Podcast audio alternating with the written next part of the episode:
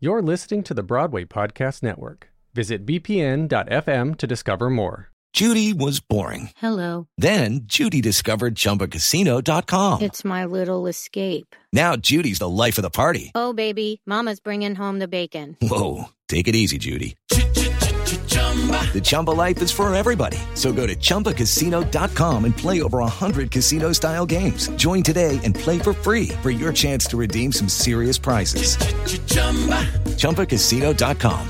No purchase necessary. Void where prohibited by law. 18 plus terms and conditions apply. See website for details. With the Lucky Land slots, you can get lucky just about anywhere. This is your captain speaking. Uh, we've got clear runway and the weather's fine, but we're just going to circle up here a while and uh, get lucky. No, no, nothing like that. It's just these cash prizes add up quick. So I suggest you sit back, keep your tray table upright, and start getting lucky. Play for free at LuckyLandSlots.com. Are you feeling lucky? No purchase necessary. Void where prohibited by law. 18 plus terms and conditions apply. See website for details. Streaming July 3rd on Disney Plus. Ladies and gentlemen, welcome to Hamilton. A $10 founding father without a father. Experience the journey, By working a lot harder. The dream. Being a lot smarter. the triumph, the Tony, Grammy, and Pulitzer Prize winning phenomenon is here. Hamilton, rated PG 13, may be inappropriate for children under 13. Streaming July 3rd, exclusively on Disney Plus.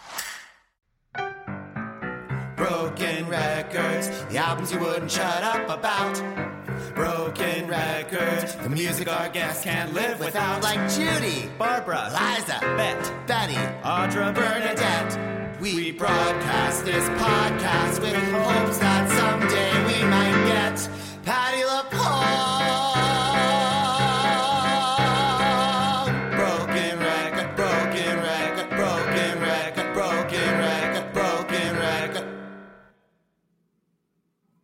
Welcome to Ben Rimalower's Broken Records on Broadway World, Broadway Podcast Network, and Broadway On Demand.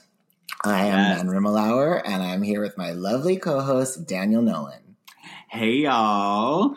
We are just as pleased as punch to be talking today about the landmark Lin Manuel Miranda musical In the Heights, Tony Award winner 19, uh, 19 2007, um, 2000, pardon me, 2008.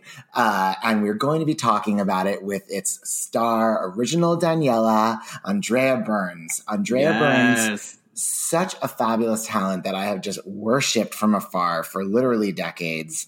She, I guess she actually began her career when she was only 18, touring the opera houses of Europe as Maria in West Side Story. But Wow. she first became uh, knownst to me and my kind by her thrilling vocals in Jason Robert Brown's, well, the show that put him on the map, Songs for New World, where she sang, Mhm. I'm not afraid of anything and I'd give it all for you. And um, then uh, she, well, she most recently got an Outer Critics Circle nomination in uh, Gloria Stefan's On Your Feet on Broadway. Mhm. And um, other shows she created roles in are Stephen Sondheim's Saturday Night and um, Douglas Carter Beane's The Nance. Loved her in that so yes, much I loved her in that as well too. and um, she's just a wonderful talent and a wonderful person as we now know because Yeah. i have to tell you I mean, guys tell, tell them the story. We just experienced this whole three act drama in the past hour. i mean you know when something like you just come so close to death that it just gives you it just gives you a new lease on life Yeah, yeah. well i mean like i said i've been a, fr- a fan of andrea's for you know for over 20 for over 20 years and um I uh she'd be a great domina and funny thing happened with the forum, by the way. Um, but I had never met her. And so, you know, just meeting her, you know, e meeting her or whatever to record the podcast, which by the way, we do remotely. So, you know, it's not even face to face. So Yeah. I'm just, you know, grateful asking a stranger to give us her time, you know, Yeah. just over our shared love of musical theater and in the Heights and Lin Manuel Miranda. And, um, so we have this great chat with her and we talked to her for about half an hour and it was so kind of her to you know make time for us and she was so lovely to talk to and we all hang up happy happy go lucky just like any other interview we've done and daniel's like uh-oh uh oh, her file's not there. Her file's not uploading. Yeah. And- it had like saved our MP3s to my Dropbox, and then hers was like still uh, spinning, you know, up, uh, uploading or whatever. My stomach dropped. And like at first I was just like, I'm sure, I'm sure that it's just the backup file. It's in the backup file, or you know, doesn't the master has all three of ours from I don't know what. I don't know how anything works. But like in fact, the answer to all of my assurances was in fact no. And um, so there's like the horrifying realization that this total stranger, indeed this Broadway star who I have never met, I now have to like get back to over email, hoping she sees it and be like, Hey, thanks for that great interview. Just real quick, could you come back onto the session? Because Daniel's thinking that, you know, when she comes back on, we'll be able to then get the file from her computer. On her so, end, you yeah, know, she- just a little yeah. technical glitch. We just need to grab the session from you again.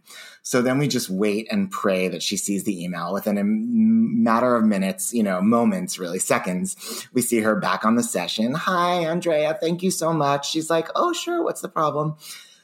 Then we proceed to spend literally more time than we spent doing the original interview, torturing this poor re-recorded it. As we just like troubleshoot with her. By the way, all the while through this infuriating delay in between her hearing us and us hearing her. And Yeah, she was and- just so patient and kind to just keep but one after another of these troubleshooting tips. Yeah, I'm just like Fails. going through. I'm just going through like the the help page of this podcasting website, reading all the options. Uh, meanwhile, it's a weekend, so like the chat function is currently not working. So like I can't email or ask anyone who works there what I should do. So we keep trying all these options. And I love what she said. She, uh, the delay was so intense that she was like, "I feel like seasons change between me saying something and you guys hearing me," and it was so true. Um, And like literally at one point, I'm like, we have to like do, do a deep dive onto her like new MacBook and like figure Yeah. out like which setting she has for right click. And just by the way, anytime you're dealing with right click, you already are in trouble. Right click is not Yeah. something you use on a good day when everything Right, works the way it's supposed to. So, I mean, all the while just having to wonder like, was this whole interview just lost, right? yeah, a like- wonderful interview. even if yeah even if she was like let's just do it again you guys like how how could we? It was like uh, you know it was the chemistry of like a first date. Like it was like Yeah. all just spontaneous conversation. Like how do we re okay so uh i think this is the part where you said i don't know you know um The first read of yeah uh, in the Heights. you know i mean you know it just it was like there was no way that was ever going to happen where i mean i was like do we just kill ourselves? Like what's, I truly- the like, eject button yeah and and i feel like i aged like 20 years. Um meanwhile it's like you know gray and rainy out. I'm like this does not bode well for the rest of My my, time on this earth. Seriously But, i um, mean what can we do? but and eventually we figured out how to uh, we figured out her macbook settings to set the right click so she was able to right click save the file uh, locally on her computer and then email it to us and it worked and i heard her Oh beautiful beautiful, her voice beautiful voice her beautiful from our voice. recording and i like heaved a sigh of relief and I mean, she um, was just so so nice. Like, definitely, we were at the point where like Patty Lupone or like probably even like Kelly O'Hara would have been Yeah. like, "I'm sorry, you guys. Like, I, I gotta go. Just you know, Yeah, uh, uh, figure it just, out." You know, find some of my other shit online and cut it, cut and paste. Yeah, you know. so yeah thank you again andrea Oh my I mean, god, Andrea Burns. not We only a you. wonderful a wonderful 30 minute interview but like another 45 minutes spent troubleshooting with her which made me love her even more and That is now, when you really, I mean- you know, when the chips are down. That's Yeah, you when know- you really know what you're dealing with. yeah it's like you know how when you go through like whenever trump was elected president like that Oh, night goes I back to Trump. with my uh, best friend Jessica, you know, that night at the bar, we spent cheering on Hillary Clinton, seeing the results roll in, getting excited, getting drunk over the idea of a woman president. And then slowly we begin to realize that things are going south. And as we all know, how that turned out horribly. But I feel like that horrible moment, like, strengthened our friendship and our relationship in a way that no other experience could have because we Oh, were no, just no. like clinging to each other for dear Yes. life. We are So, bonded like- to Andrea Burns now for. So I feel like this, yeah, this bonded us to Andrea Burns, and like I feel like any time, whenever we finally do meet her in person, I feel like it's just gonna be like we're we've gone through so much together. We're like old friends at this point. So Yeah, like I don't even want to meet her until there's a cure and a vaccine for COVID because when I meet her, I'm gonna need like a real hug from her. Just to Mhm, like, I just need to like have her hold me for like Yeah. 30 seconds, you know? yeah, yeah. I mean, Oh what God. just a calm. I mean, even I told Ben I was so nervous and just so my my initial response to these situations is just to be like, well, like we need to like move on, I, I could get used to the fact that like we're gonna have to like redo this or whatever. And Ben and Andrea were so like, no, it's great. Like we'll figure it out. Let's what can we do? And I mean, honestly, I kind of wish that we had recorded that whole like Yeah. non-session session of us just like with like troubleshooting the like, yeah. oh my god. Oh Okay, god. well, okay. there is a God and the universe Yes. is a loving, forgiving place, and we Yes. can all find peace and joy asunder. Yeah. Um, I don't know Yeah. what asunder means, but isn't that a Barbara Streisand uh, lyric? Asunder. Only joy and quiet wonder. Endless possibilities. That's an I'd love to hear Andrea sing that, Ordinary Miracles. Yeah, ordinary miracle. Yeah, she'd be great at that. She'd be great. She'd be Um, there's actually a. I was thinking uh, before our interview with her, I was watching video clips, and I was thinking of all the Streisand material I want her to perform. Oh, totally. Like, So- yeah, you, you know I mean, she's a- got a lot of Streisand up in Oh her. Oh yeah, I mean, there's Yeah. a story she tells to Seth Rudetsky about one of her original audition songs that was actually a medley. Oh my god, think that of story's hilarious. Where she Yeah. sings um it's Cornet Man, and then Cornet Man is the end, just like crazy it's- belting. Uh, But you got to get a gimmick, Right. And, and um then wait, it starts with some cr- there's a crazy uh is it yeah, what's the one it starts with? It's like a is it a belt thing or a soprano? Now I can't remember. Well, everybody should watch it. It's on YouTube. Yeah, but hearing her Um, sing Cornet Man though, I was like, yes, Fanny Brice. Well, okay, so we both we both said that we saw her in In the Heights, so we both loved her for at least Yes. that, that many years. Yes. Um, and uh, like I said, I was a fan from um, Songs for a New World before that, and um, I had seen her in actually, and I'd forgotten about it uh, in Sondheim's uh, Saturday Night at Second Stage in like I want to say, I guess two thousand. Um, Mhm. It's so weird. I remember that it was 2000 only because um, I knew it had to be before we did a class act at Manhattan Theater Club because I was walking on uh, 43rd Street outside the Manhattan Theater Club studios with Ray Wills, who was in the off Broadway Manhattan Theater Club Carolee Carmello cast of Mhm. a class act.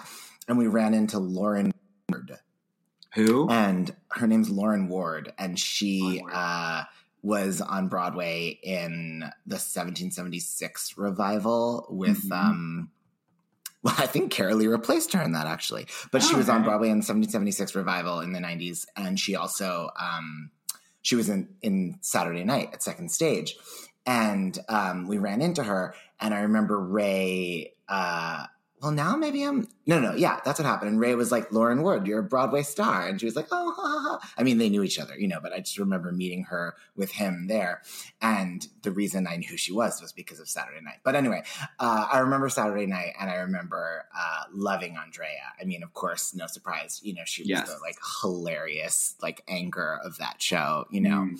uh, and uh, and then. Uh, did you see the Nance? I feel like we both saw the Nance. I did too. see the Nance, and it's so funny.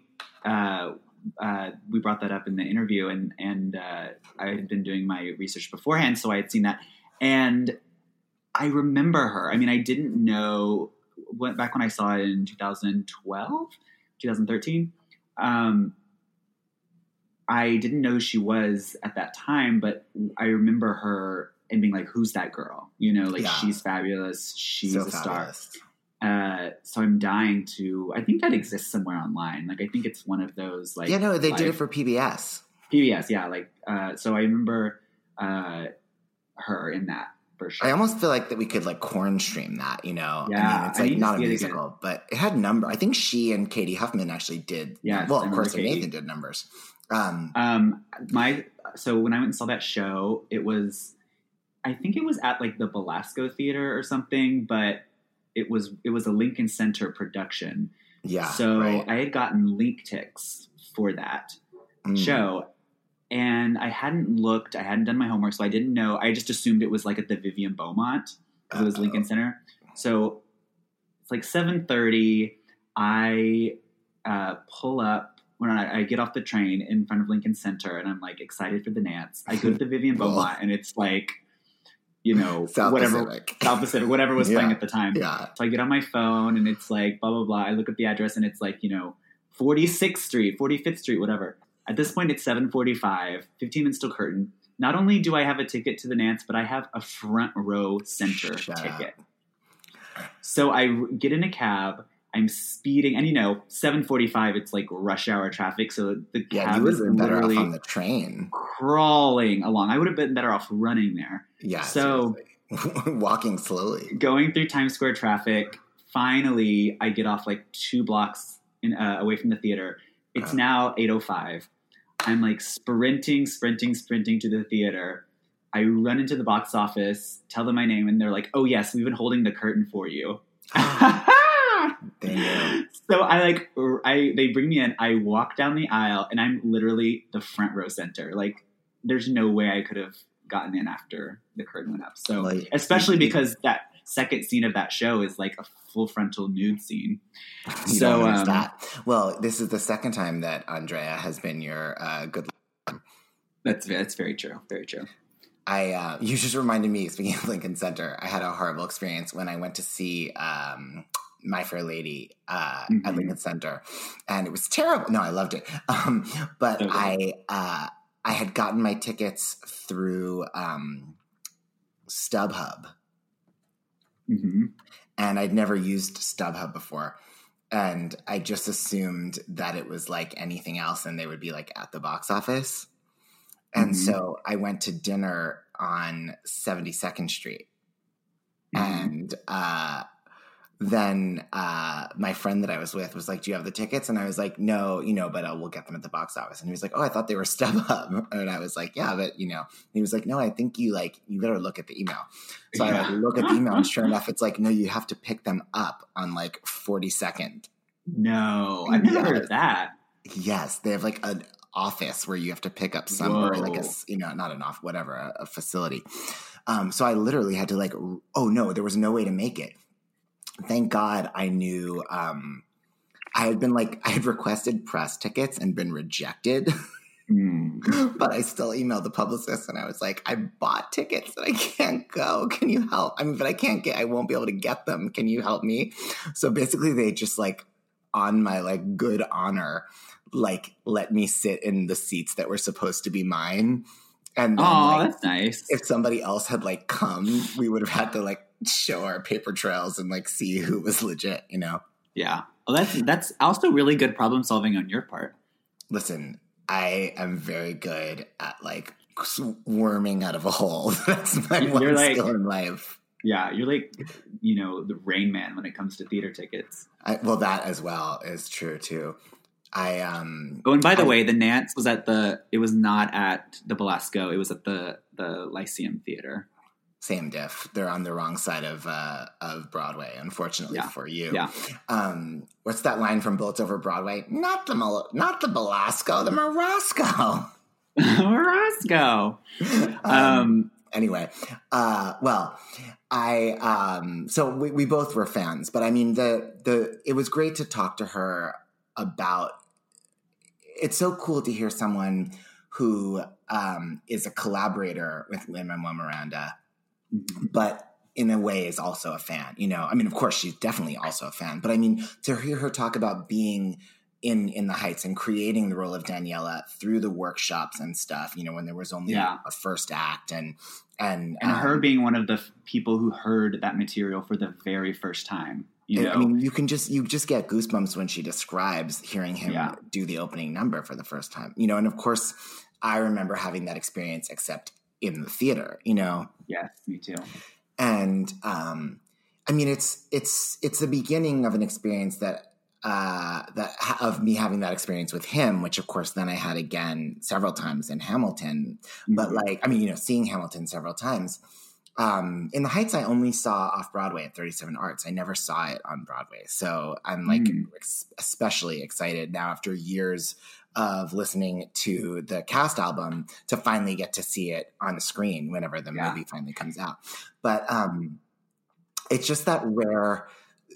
It, there's only a few other things. Hedwig is one of the few other examples of where mm. I've seen a show, especially it's rare with a musical, where I felt like this happens to be musical theater, but this is on the cutting edge of all culture and yeah. not just cutting edge in terms of like edgy and groundbreaking, but cutting edge like of popular culture. Like this is what everybody will love if they can only yeah. be, you know, uh, brought to the experience, you know? Yeah. And, mm-hmm.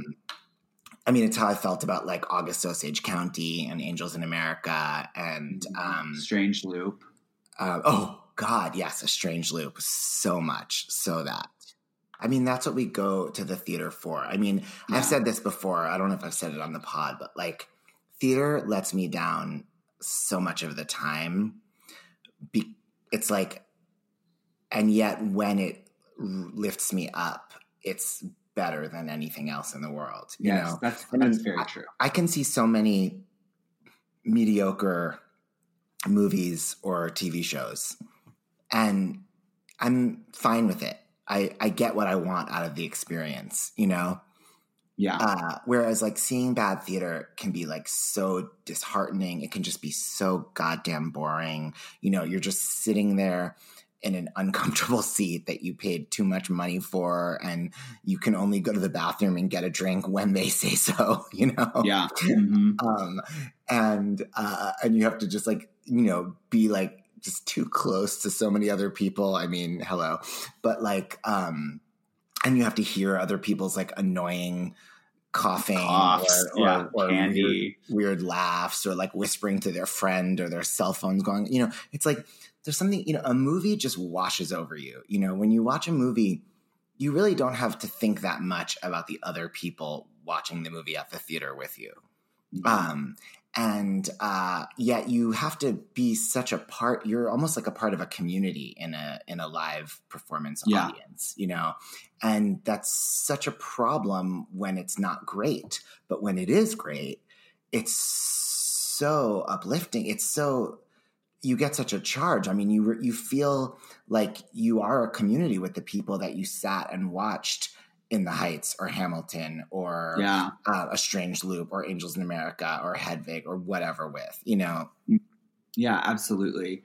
Um, it's so funny. Speaking of that, and speaking of In the Heights, I did see In the Heights on Broadway, which is so crazy because it was that weird one year I spent in New York where I did uh, two semesters at NYU for music theater and 2007, 2008 and I spent that whole year just like in such a deep depression.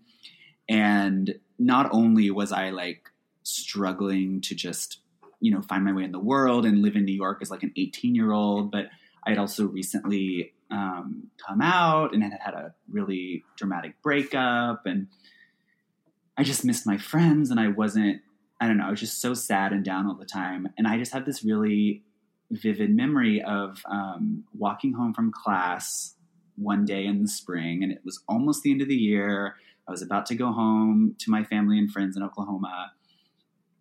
And it was one of those things where I was just so like depressed all the time that all I wanted to do was like go home, and get in bed, and watch like, you know, Grey's Anatomy or Lost or whatever. and twice. And so that's all I wanted to do. And I just remember I was walking uh, on Lafayette Street down to my dorm, and I saw a friend of mine from my building with this other group of people, and she was like, "Hey, Daniel, like, come with us. We have an extra ticket. We're going to see in the Heights." And it was like a dorm, you know, uh, bonding night or whatever. And I was just like, "Oh, the last thing I want to do is like hang out with you guys and like have to go all the way back uptown. I just want to get in bed and watch TV." But I was like, you know what? Like it's it's a lovely day out, and like I've heard this show is good, and I haven't seen a Broadway show in a while, so sure. So we all get on the train and go up to the Richard Rodgers Theater. I had no idea what the show was about. Um, and I just remember, like you're saying, that opening number, I was just like transfixed. And I was so blown away by the show. It was something so fresh and original. And um, then, of course, it went on to win the Tony, to win the Tony. And I, I was so grateful that I decided to go see it. You know, when I was my true self, I was like, no, I just want to go eat ice cream and watch TV. Um, I mean, that's so, why opening numbers are so important too. I mean, you know me, Yeah. I I focus too much on opening numbers. I mean, like you know, I, I think it's safe to say most people would agree that the Wedding Singer, the musical, was uh not very good you know and it certainly was like you know quite like a flop on broadway but that opening number is so Yeah. fabulous and melodic and engrossing that i really just like i just never got that mad at that show because i was just riding on that wave of good Yeah. feeling you know or then something like wicked which like is obviously like a great show. Yeah, but I mean, it's you know, it's been running forever, and it's such a just solid piece with so many incredible songs, and has Yeah. just creates such passion for people, you know, and and yet. I hate that opening number so much Yeah. that the first couple of times I saw Wicked, I never got over it.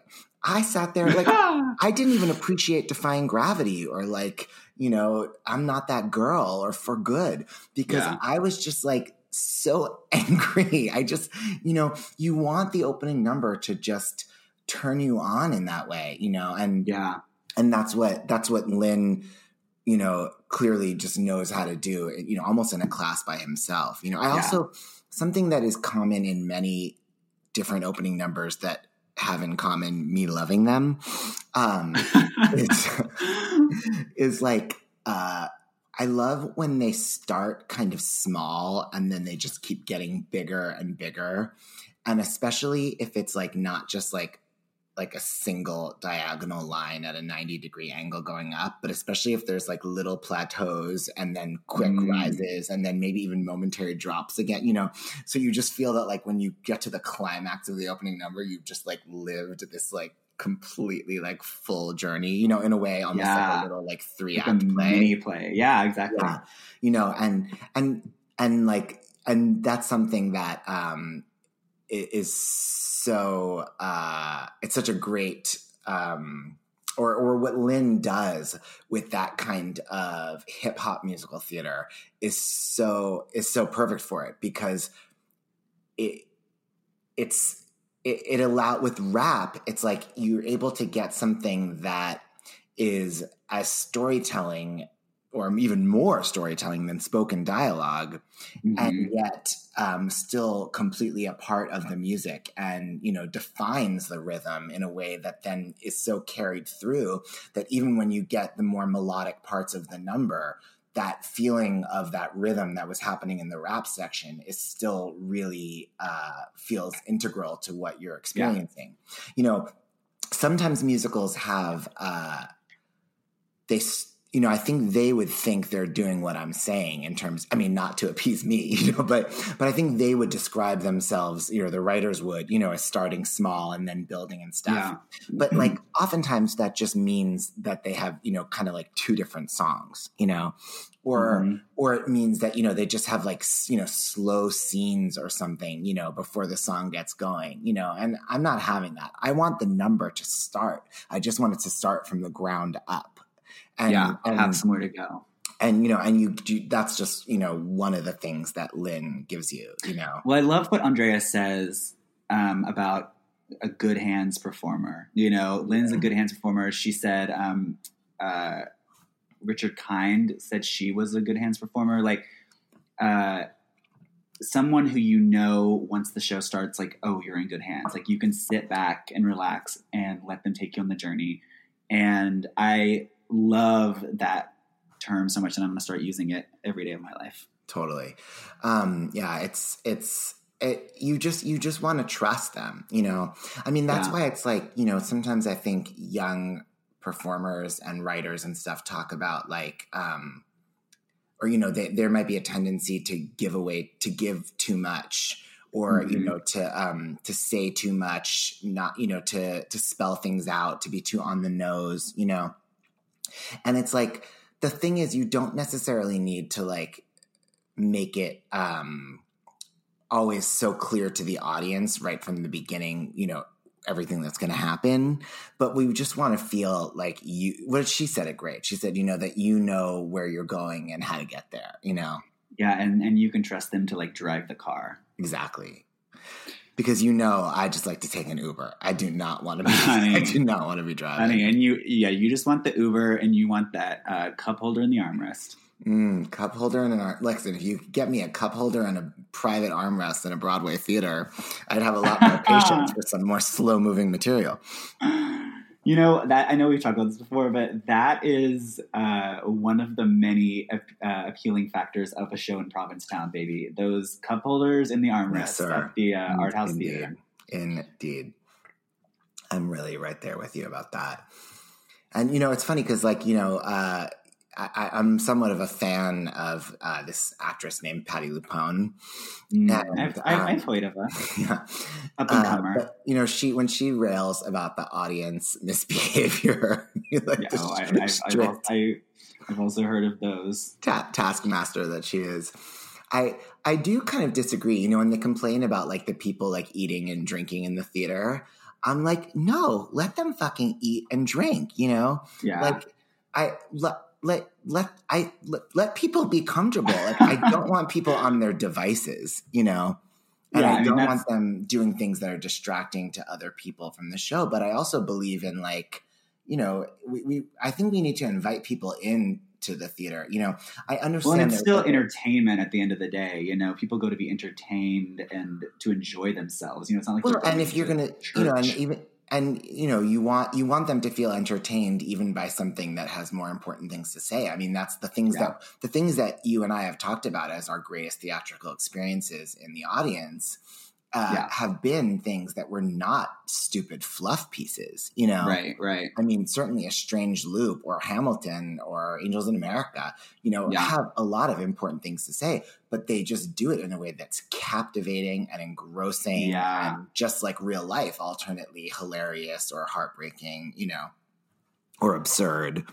Mm-hmm. Um, well, um, By the way, have you? fans. I uh, I don't know if you've heard, but Angels in America they recorded it and released it as like a basically a radio play, Yes, I did hear that. and I downloaded it on Audible, and it is so fabulous. I listen to it sometimes when I'm walking. I listen to it when I'm going to bed sometimes. And Well, hey, if our if our listeners want to check that out themselves, maybe they should use the Audible code Broken Records, and they can get ten percent off. No, I was like, wait. I've heard that some people do that. They do fake commercials to make it look like they're more Oh. like famous than they are. We should probably just start doing that. Yeah, we should. I shouldn't have. I shouldn't have cracked in the middle. Now, if we try to do that next week, they'll be like, mm, "Is it real though?" oh Uh, well, God, Andrea Burns is real, so she's think- real and a, a real treasure, and I loved every second of our chat with her. second. And I'm, and and I think she. I don't know if I cannot remember now what was the actual interview and what was like our troubleshooting session, but um, Our I do work. our IT sesh. I do want to have her back to talk about like another album that she Yes, grew up listening to because you can tell she has such a deep love of the theater and musical theater. Yes. Um, all right. Well, uh, here she is. Andrea Burns.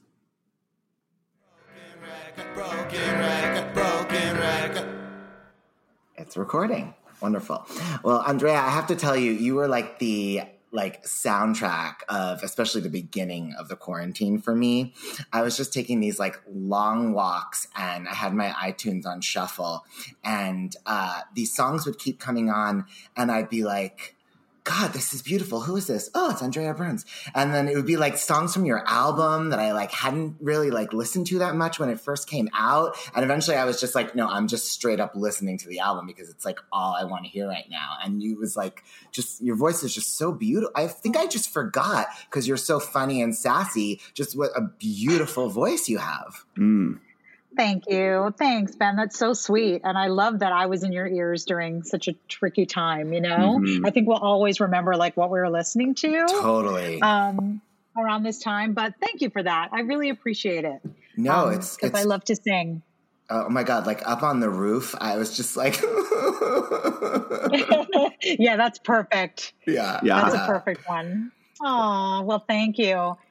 And you know, that's like Chris Jackson doing um, backup vocals uh, No. on that arrangement of Up on the Roof. He and Bill Sherman uh, did that arrangement for me because I released that album right when, right before we moved Heights to Broadway. Mm. So, um, you know, I had the great thrill of getting, you know, Lin wrote a song for the album, Lacamoire uh, did a couple arrangements. It was fantastic. It was just an amazing creative time. Mm. Which of those songs is by Lin?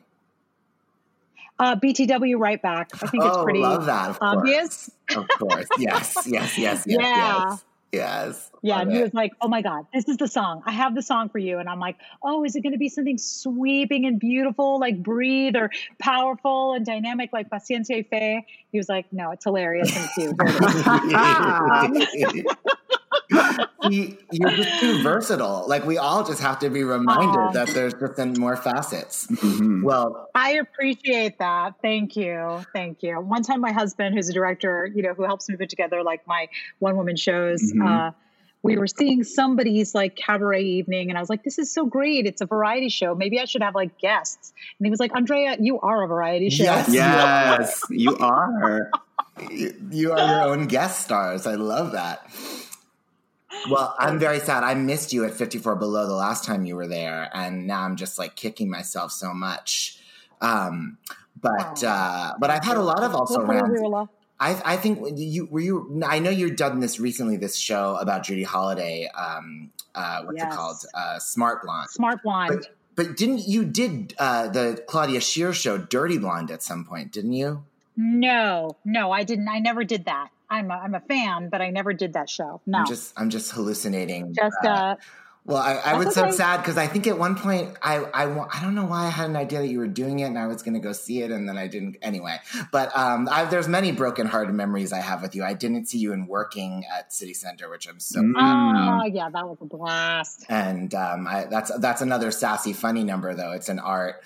I uh, I Ah. just re, re, reinforcing my my preconceived notions of you, um, which is so crazy because I first discovered you not being funny and sassy, but being beautiful and soulful in um, in songs for a new world. I mean, that- you're the the voice of, of a generation. I mean, a, a million a million girls in piano bars in your shadow singing "I'm not afraid of anything" and I'd give it all for you, just wishing they could sound that way. Isn't that amazing? And you know that show was born in piano bars. Um, you know that's where Jason certainly got his start, and Yeah. and Mhm. and and Billy, and that's where he met Billy Porter, who started singing a lot of the stuff Mhm. early on. And um, but anyway, that means a lot. And thanks. Yeah. No, I mean. I remember people playing that for me. Uh, like, I think I was even still in college, and it was like, you know, that, and you guys were not much older than we were, and it was like, you know, this was like the dream of New York and the legend of like Daisy and Hal, like picking Jason out of the piano bar and taking him to Broadway and Totally. the whole thing. Oh. Yeah, it really, Yeah, is. totally. And you know, and it would be a great what? It should be a Great movie. movie, yeah. It should be Yeah. Ryan Murphy. It should be a Ryan Murphy series, right? Yeah, yeah, it would be a Prin- Prince Brown, Brown Prince. Yes. Well, another another um, Broadway fairy tale come true, obviously, is um, Lin Manuel Miranda. Just the you know just biggest dream in decades, and and you know it, and it and it's I, I guess I remember hearing about Lin with like um, um, Freestyle Love Supreme at Ars Nova.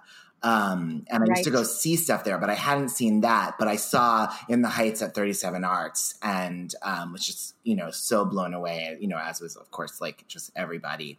And I wanted to know, like, Mm. when did you get involved with that? When did Lin come onto your radar? How did that all come together? Um, yeah, well, I was, I think it was 2000, I know like 2004, end of 2004, because I had, uh, I had had my son in end of 2003 and he was approaching his first birthday when I got a call to do um, a reading of, uh, of In the Heights. And it was just act one. And we didn't really know what it was. And, and uh, I didn't know the team at all. I didn't know, um, but a friend had said to me they're amazing, and and she knew about freestyle, and she was like, "You got to go check them out. They're brilliant. This this team of guys is just brilliant."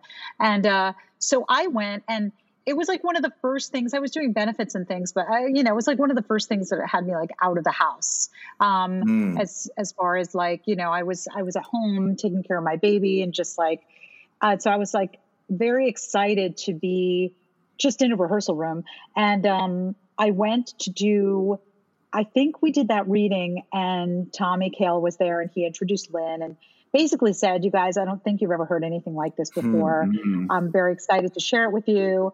And we did a read through, and Lin sang all the songs. we just mm. read through.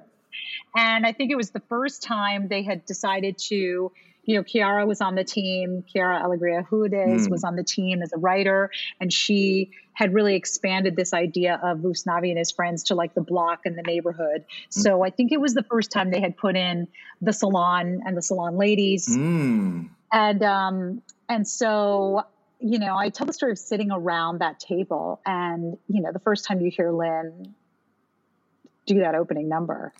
I just mm. remember, you know, I'm like looking at the page and then all of a sudden that, that, that slow take up, like what is happening? Yeah. You know, this is the most fresh thing mm-hmm. I've heard in a long time. And I've done so much development for so many new musicals and, and been so lucky really to have worked with a lot of people at the beginning of great things, you know, Jason included. And wow. so it was like, whoa, this is also something I know it when I see it. I know yes. it when I'm in the room yeah. with it. Um, recently, I did a reading. I don't know if it was like last summer with Heath Saunders. I think he's a writer like that, where I go, mm. oh, I know it. I know it when I'm mm. in the mm. room with somebody like oh, we heard and, it. We heard it here and, first. Um, we're gonna we're gonna spread that around. Yeah, yeah. I'm so glad you, yeah, you said the I opening number of In the Heights because it, it it is so fresh and you know and as fresh as it is now, it was even fresher in 2000 you know five or whatever that was. But um, yeah, but but also you immediately know you're in the good hands of someone that understands what makes musical theater great yeah how to just Correct. galvanize and and bring the audience in i mean it's just it's you just can just sit back and enjoy that so immediately um, I agree 100%. And let me just say, Ben, like, I just, you know, um, this is, we're just getting to know each other now, but I've always admired that you're like a young person with an old school sensibility. Oh, you know, yes. Uh, you, you know, you really are. And I, I, felt like that as a, as a young person. Mm-hmm. Now I'm an older person with an yeah, old school sensibility. Stop it. You're but, my uh, age. You know?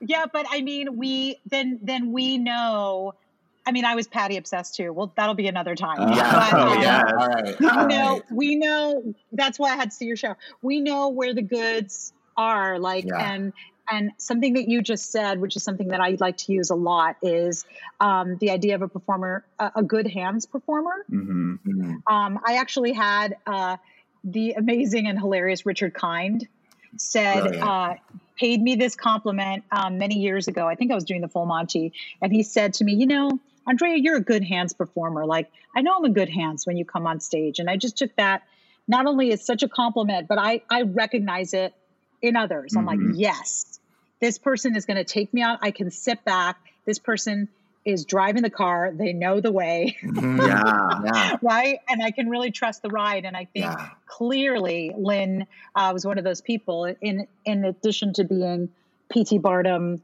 and Harold Hill yeah, and all yeah, the magical things yeah, he is. Yeah. Um, you also know it's steeped in such a love of traditional musical theater yeah. that he's going to pour all his innovation and creativity into it. But he he knows he he knows the car. Yeah. You know, it's like he he he built the car out of good parts. Does that make sense? Yeah, totally. Totally.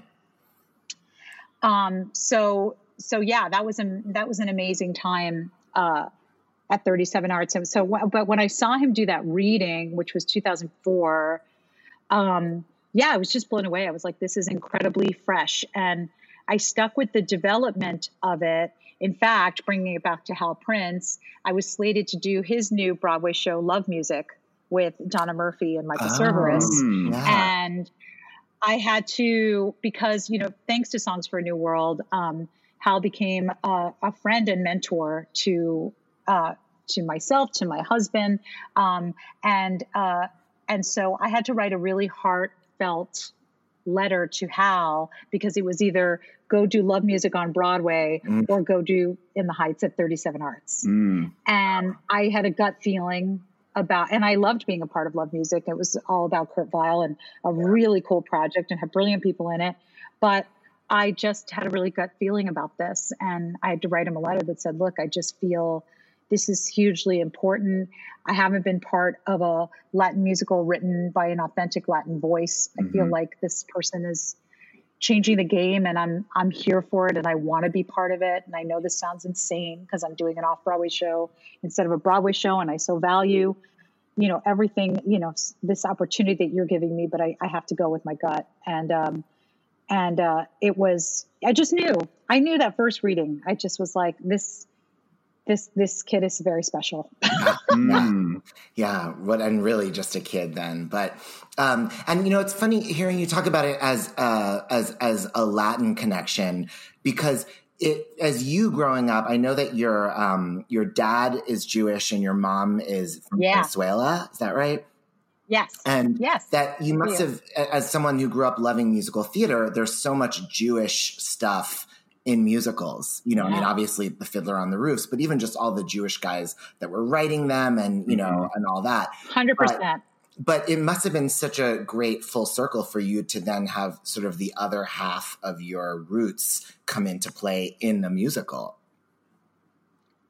100% Ben. Wow, that's, you know, absolutely true. I felt, you know, I grew up feeling actually, you know, very culturally Jewish. And yet I grew up in Miami uh, mm-hmm. where uh, there was a huge Cuban population. And um, I always say, like, I'm not Cuban, but I have a Cuban heart. Like, I grew up around so much of that culture. Um, but yes, I felt very culturally Jewish, and my affinity for Broadway felt very Jewish. You know, I felt very connected to that side of me. Mm. And uh, although I, I spoke fluent Spanish my whole life and, you know, certainly around all of my relatives and spent summers in Venezuela. Mm. But it really was in the heights that I, I just kept those worlds very separate. Mm. Yeah. And I didn't really, yeah, I, I actually could not have dreamed that somebody would have done that because even working on West Side Story, which was, you know, I mean, there was only, I always say, like, there was only a few games in town, right? If you were yeah. cast, yeah. You, you, wanted to do a Latin show, right? And I was like, it was like Evita Aldonza, Anita Maria. Like,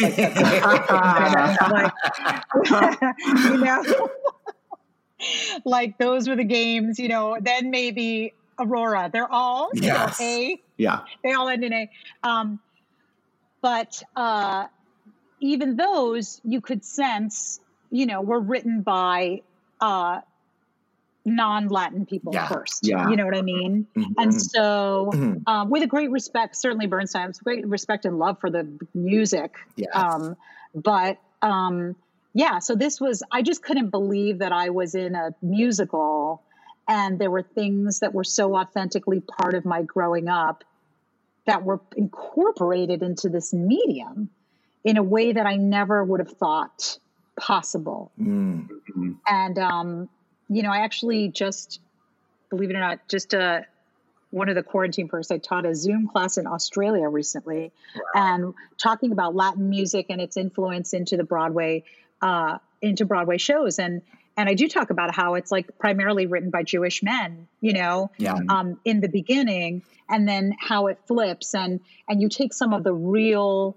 old school salsa, you know, old school roots of salsa music, and somehow this guy put like rhyming lyrics to it, you know, mm-hmm. mm-hmm. to things that would normally like the one I always call out is in the club. It's like a, it's what we call like a montuno in salsa music. It's all it's always like a piano, But in this, now suddenly in the club, it was Vanessa, let me get the next one. Vanessa, let me interject. I just was Mm-hmm. like, you can put words to that. Like I was blown away by the fact that he took this like you know piano motif, you know that lives, you know has like clave in the pocket, and it's just this thing that I would hear not only in um, old school salsa, but of course growing up in Miami and Gloria Estefan, that kind of stuff. I was like, I can't believe that guy just put lyrics to that. Yeah. Yeah. Oh, that's fascinating. So and it takes Yeah, them so, so well. I mean, cool. it's so incredible how it, when other people have tried even rock and roll. I mean, certainly we all love certain you know rock and roll flavored musicals. Some more legitimately rock and roll than others, you know. But even rock and roll, it still feels a little bit maybe like a. Um, it almost works in spite of it being rock and roll or you know or somehow that's at odds with the theatricality or with the narr- with the storytelling but here you get something where it feels as perfect for musical theater as any other form that you know as Rodgers and Hammerstein or Bernstein or anybody yes, Yeah. Well, I have one answer to that, and that is because Lin loves the theater equally. Mm. that's what makes Lin so magical is that he has the same amount of love for hip hop for Broadway that he does for hip hop. he has the Yeah. same amount of love for, you know, for Fiddler that he does for, you know, Celia Cruz and Marc Anthony and and you know, so uh, that that was the magic, that was the secret sauce to me yeah. Yeah. because often you'll see people bring obviously in musical theater i mean we're so we're trained and skilled to tell all different kinds of stories. And so we have to manipulate our voices in whatever the style asks for right? Yeah. Mm-hmm. But the but often you know there's always been this thing to like you know make broadway cooler than it is. Yeah. Let's bring this influence and this influence and you know don't you know don't look at the broadway behind the curtain. Look at all this flashy other kind Yeah, of stuff that we have here Yeah. right? Yeah. and and but the difference was here's a guy who said no like i want to take all that stuff that i love that's cool and put it in my favorite medium. And that Mm. was what was so thrilling to be around. And here you have a, you know, Puerto Rican kid from Washington Heights who also thinks like a, he's like, you know, he he's, you know, he's Jerry Bock. He thinks like an old Jewish guy. you know, that's Totally. part of his his sensibility. And that's what's magical about it. He never dismissed the Broadway Mm. for the sake of being other than Broadway. And I think that's the magic of it. Did did you feel um you know, was there time, for example, when you guys were still off Broadway within the Heights, were were there voices coming to the table or that you had to hear as an actor uh, about the concern would this work in a more mainstream commercial venue? Would there be the audiences for it? Was there any kind of attempt to dumb things down or, or whitewash or anything? That's a really good question. I think only in my memory, that really was only from the critics, by the way, um, because we had our producers, Kevin McCollum and Jeffrey Lesser, were really excited about it. I did not Huh. feel that they. Oh, they were really excited about it. You know, I don't feel that they were putting that pressure. I think they got who Lin was. They got, you know, once we had that whole team, Tommy Kail, Yeah. Lin, Alex Lacamoire, Andy Blankenbuehler, Quiara Alegría, who there's, it's like, what a team. You know, everybody was making smart and great decisions every day. And, and, uh, no, however, what you, what is amazing to think about because it was 2007, which is really not that Mhm. long ago. Yeah. Um, there was a review that said it makes I enjoyed this, but it is very difficult to believe that I'd be watching uh, something to the effect of people in this neighborhood and there you know it's a little bit of a fairy tale that there wouldn't be a drug deal or a or a shooting Wow. you know take place yeah like this okay this was not written in like 1969 you know Yeah. this was and so they wrote that and i just remember thinking the show takes place over 48 hours it's not even like a six month period Yeah. like you just cannot wrap your head around that that nothing would happen on this block I mean, you know Mm. so Yeah, and of course that you know that critic wouldn't be caught dead saying anything like No. that today, Yeah. but Yeah. that was real. That Yeah. was something that was said. Wow. Wow. I mean, I, Mm-hmm. it, it, it, it's, I mean, it's, it's sad when, when the, when criticism that should be pointing, you know, the way towards people discovering art that might be outside where their interest level would naturally take them instead of, you know, closing doors. I mean, that's just, Mhm. uh, that's kind of gross, but, but I wonder how many of them would think that way now, even if they wouldn't write that in a review, you know? Um, but, Right. uh, well, this is a learning curve for everybody. Yeah, we're- and and quite frankly, in the Heights was I, I always use this quote of Lin's because it's just so dead on. And he said, I loved musical theater and I wanted to be a musical where I could be Puerto Rican, but there wouldn't be a knife in my hand. And there wasn't one. So I wrote one. Wow. Mm. And I think that really did change everything because I think a lot of people, you know, it's like what we're all talking about now, right? We all have our inherent preconceived notions of anybody that is other from us and and why if all you all you see is, you know, the news or you know, or knife fights in West Side Story or whatever it is, Yeah. why would you be privy to the culture of an abuela the way we are? Mm. right Yeah. and so that was the beauty of it was i think as a cast remember we were the first audience Yeah. so we would just be looking at each other going i just can't believe this i can't believe that all of the so many of the archetypes of our families are out here just in full and celebrated. And i think maybe it was us that said i don't know. I don't know if Hmm. people will buy this. I'm loving every minute of it because i get it. Mhm. but who knows I'm so happy you you shared that Lin quote because I I hadn't heard that, and that's really so inspiring. I mean, and that's really the you know it, it's such a great message for this time that we're living in now because it. Yeah. You know, it's it's like you said. I mean, you know, you could play Anita and Maria and Evita, but but those are written by non-Latins. You know, and how much more powerful uh, and empowering it is for people to create their own their own stories, tell their own stories, and um, that's such a great message. You know, for people, I'm so excited for this uh, in the Heights movie to finally come out, Yeah. and and, and Yeah. Hamilton being so huge uh, just gives it such a bigger uh, platform, you know, than it might have had five years ago. Yes, and and you know what makes me excited also about Hamilton coming out on Disney Plus? I'm really glad it's not a movie. Like Mm. once again, it's Lin championing for Broadway. Yeah, you know what I mean? Yeah. Mhm. They could definitely have had made that movie. Oh, sure. I mean, I'm sure everyone's begging for those rights, and Yeah. and maybe later he will. But I feel like once again, it's like, yeah, but this is the thing I wrote, and this is the medium I chose, and this is the one that matters. Yes. you know. And it's bringing theater to households that normally may not be able to experience that. Yeah.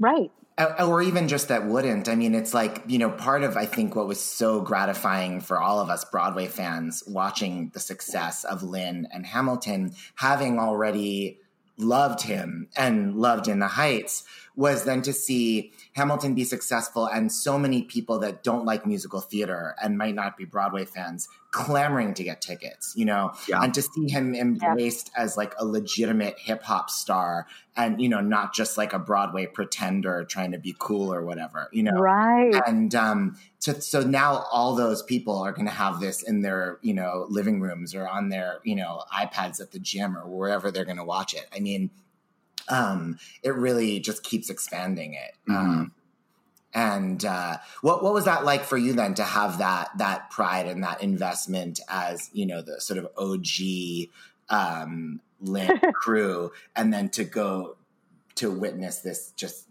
not of Hamilton. Um, you know, incredible, thrilling, not as surprising to us as it was Mhm. to everybody else. You know, Right. I mean, I feel like I'm so thrilled for everyone who got to be part of Hamilton and its meteoric rise. And I can't even imagine what it was for people like Chris Jackson who've been with Yeah. him since freestyle, you Mhm, know? mhm. Um, but I take such, there's such joy in my heart and gratitude for the fact that we were the ones that introduced him to the world. Yeah. Mm. Like, I feel like as ex- proud and excited as anyone of the Hal- Hamilton cast members must have been to be like, oh my God, we're about to like do that, you know, Yeah. share this with the world. Um, I just remember the thrill of all of us circling up and and wanting so badly to deliver like what he gave us Mm. right like oh my gosh i don't know i just hope everybody loves this as hard as Mhm. i do Mhm. it's my responsibility to like make sure they do Yeah. and that the fact that that was questionable Yeah. was is terribly exciting and made it so rewarding i think by hamilton everyone knew that effort was going to be something big Yeah. and um, I, I mean, you know, who knew it would rise? You know, I mean, to global to be the global sensation and and make him the global star that he is. But again, you know, I believe he was meant to be that. And Yeah. and also, I love what you say about like he's a real hip hop guy, not like a poser. I think this all ultimately all comes down to are you really all in? Mm. You know, he wasn't a guy who was like, let me put in a couple of cute hip hop things to make me look cool.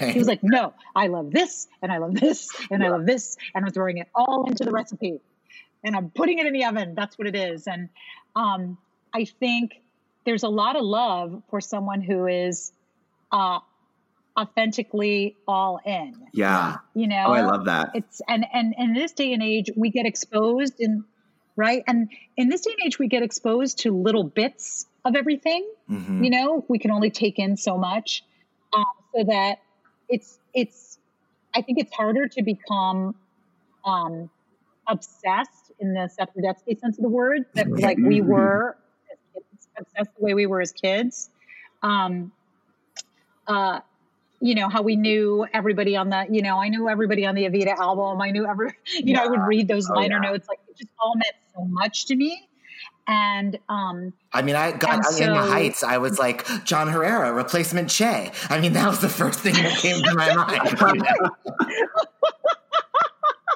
exactly replacement Che. I love that. Oh my god. I feel like you and I have to sit down for a few hours Yeah. and, just and just nerd nerd out for a while. But um, yes, uh, but I think that that authentic. Like I'll share with you one thing. This is totally random, Mhm. but um, I had the pleasure of working with Kate McKinnon on a reading Mhm. of something that she's considering doing, bringing to New York. And um, yeah, and she was Blind item. it was so cool, right? Sorry. Anyway, she was uh she was just cool and great and just doing her thing. And I'm, you know, I'm geeking out. I'm like I can't believe I'm sitting in a room with Kate McKinnon and you know, and uh afterwards, first of all, then we had to do it for like a bunch of suits, right? A bunch of people to decide if they were going to like invest in this and what they were going to do. And obviously everything's on hold now, but uh she was nervous and i was thinking like why are you nervous? Like you're so this is a reading. This is probably twice as much more. Two days of rehearsal of a reading is probably 10 times what an snl rehearsal process is like right? So um, i was like and it's funny and you're great and whatever. So she a she's so honored like the legitimacy of yeah but this is like the american theater. So that of course like my heart flutter a little bit. Mhm. i was hoping for that. But then we were like she said to me so you know you did in the heights like what's like your dream musical and i very foolishly i'm embarrassed to say was like i don't know because i just didn't want to look uncool to kate mckinnon let's just face it Of course. so I was like, I didn't want to get into it. I just didn't want to be. Can you believe it? I threw my my great love of life, you know, my church under the bus. I was like, I don't know, you know, whatever. We've all been And there. she was like, right. Meanwhile, she's like, well, I love Sweeney Todd, but mostly I really love Andrew Lippa's The Wild Party. Wow. and I was like, oh snap, you're the real deal. Yeah. Yeah. You know, it's just like with that sentence. Mm. That's what I'm talking about. She wasn't trying to be like, I'm gonna like musicals too. I was like, oh, you're no, you're like you're like for real. a Yeah. Yeah. Yeah. And that just, of course, you know, made me love her all the more. But that's what comes up when I think about what you're saying, like not being a poser. Yeah. like it was just so clear. Like Oh no, you love it. You love this. I get it. Like I'll put you in a musical just for that. Mm. we, we always we always talk about that on the pod actually like how when people like the thing about themselves that's so weird or unique that they're afraid is too weird and won't succeed when they lean into that and be the most who they are that they can that's usually when they actually do succeed and and yeah you know, and people success. recognize I- that I couldn't agree more. A hundred percent. I'm an educator. It's what I say all the time. Mhm. I got a 30 year career behind me, and I was there going, "Oh yeah, I don't know, musical theater and stuff." You know, we all we all go back to like, you know, it's it's something you have to fight. You know, all of a sudden you're in like the middle school playground, going like, Yeah. "Yeah, I like Broadway and stuff. Whatever. It's not important." totally yeah that's real But my sister and I always talk about there was this like cousin of ours who was like his parents were really rich. They like lived in Chappaqua.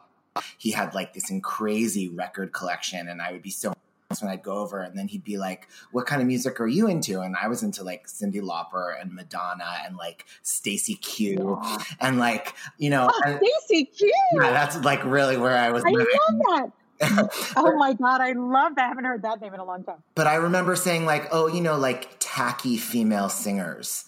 And like my sister was just like always talked about that, that she saw me just like be like ashamed of myself, like for Mhm. no reason, you know?